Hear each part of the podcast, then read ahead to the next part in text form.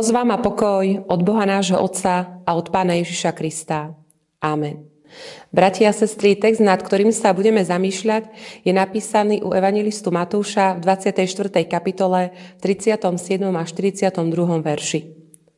Lebo ako bolo za dní Noacha, tak bude pri príchode syna človeka. Ako totiž v dňoch pred potopou viedli a pili, ženili sa a vydávali až do toho dňa, keď Noach vošiel do korábu a nič nespozorovali, až prišla potopa a zmietla všetkých, tak bude aj pri príchode syna človeka. Vtedy dvaja budú na poli, jeden bude vzatý, druhý ostane. Dve budú mlieť na mline, jedna bude vzatá, druhá ostane. Preto bdejte, lebo neviete, v ktorý deň príde váš pán. Amen. Milí bratia, milé sestry, v pánovi Ježišovi Kristovi. Keď čakáme vzácnú návštevu niekoho, kto je nám veľmi blízky, snažíme sa zo všetkých síl pripraviť všetko tak, aby to bolo tip-top. Častokrát večer predtým ani nevieme zaspať, pretože rozmýšľame, či sme na niečo nezabudli a či je všetko pripravené tak, ako sme to chceli. Prečítané Božie slovo nám hovorí tiež o čakaní na veľmi vzácného hostia, ktorým je Pán Ježiš Kristus. Hovorí však nielen o očakávaní, ale aj o bdelosti, o jeho druhom príchode na túto našu zem. Tieto slova počúvame zvlášť v tomto období pred koncom cirkevného roka a začiatkom adventu. Druhý príchod Pána Ježiša Krista budú sprevádzať mnohé znamenia. Napríklad zatmie sa slnko, nebude svietiť mesiac, či budú padať hviezdy a iné. Podľa nich budeme vedieť, že jeho príchod je blízko. No čo je oveľa dôležitejšie, to, to sú slova, ktoré povedal pán Ježiš potom, že nikto z ľudí nevie, kedy tá chvíľa príde.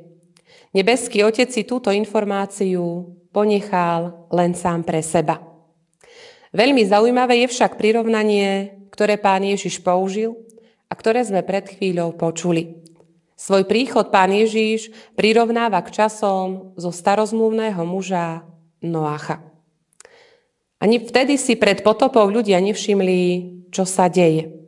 Ani len nezbadali, že sa deje niečo mimoriadne. Že nastane čas potopy a že voda zničí celú zem.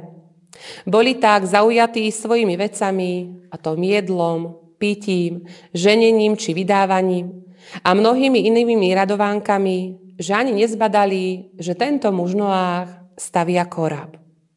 Ľudia za Noacha si žili svoj život a nevšímali si znamenia, ktoré im Pán Boh iste dával. Upozorňoval ich, napomínal, vyzýval ku pokániu. No oni boli, povedali by sme, hluchí a slepí, žili si svoj život a s Pánom Bohom nechceli mať nič spoločné. Nerešpektovali Božie príkazy a nariadenia, neposlúchali jeho hlas, nežili podľa jeho vôle.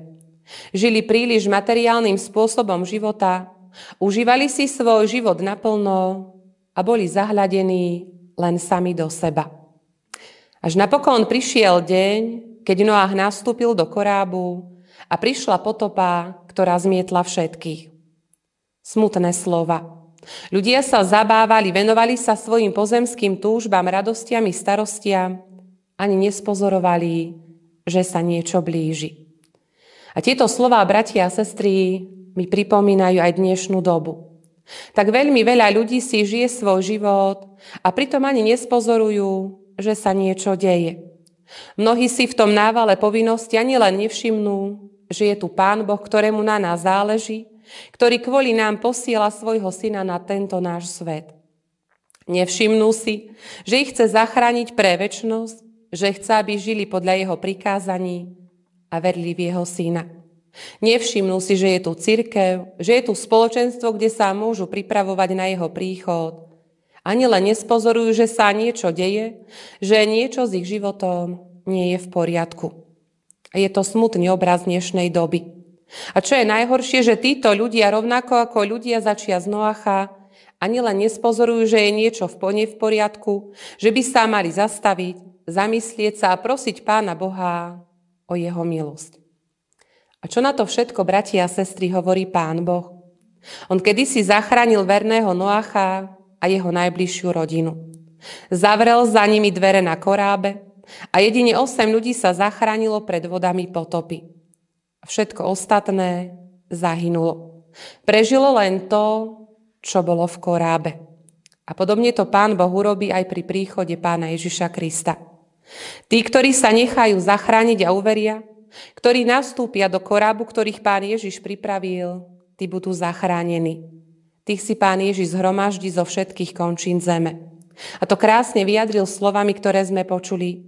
Dvaja budú na poli, no len jeden bude vzatý, druhý zostane. Dve budú mlieť na mline, jedna bude vzatá, druhá zostane. Nie všetci bratia a sestry budú automaticky zachránení. Napriek tomu, že budú rovnako pracovať, jeden bude zachránený a druhý nie. A to preto, že jeden má v srdci vieru, žil s pánom Ježišom Kristom až do konca, spoliehal sa na neho, dôveroval mu, prosil odpustenie hriechov, veril v moc kríža a ten druhý nie. On si žil len sám pre seba, pre svojich blízkych, pre svoj prospech. Žiaden pán Boho nezaujímal, sám sebe bol Bohom, riadil sa svojimi vlastnými pravidlami či svojou pravdou a tak zostal. Zostal a napokon bol zničený spolu s diablom.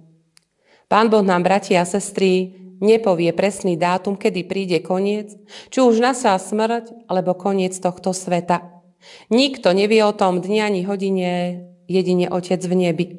Ale je na nás, aby sme nezaspali, aby sme neboli príliš zaujatí svetom, teda jedením, pitím či zábavami, aby sme nezabudli na to, že máme žiť s Pánom Ježišom Kristom každý jeden deň nášho života.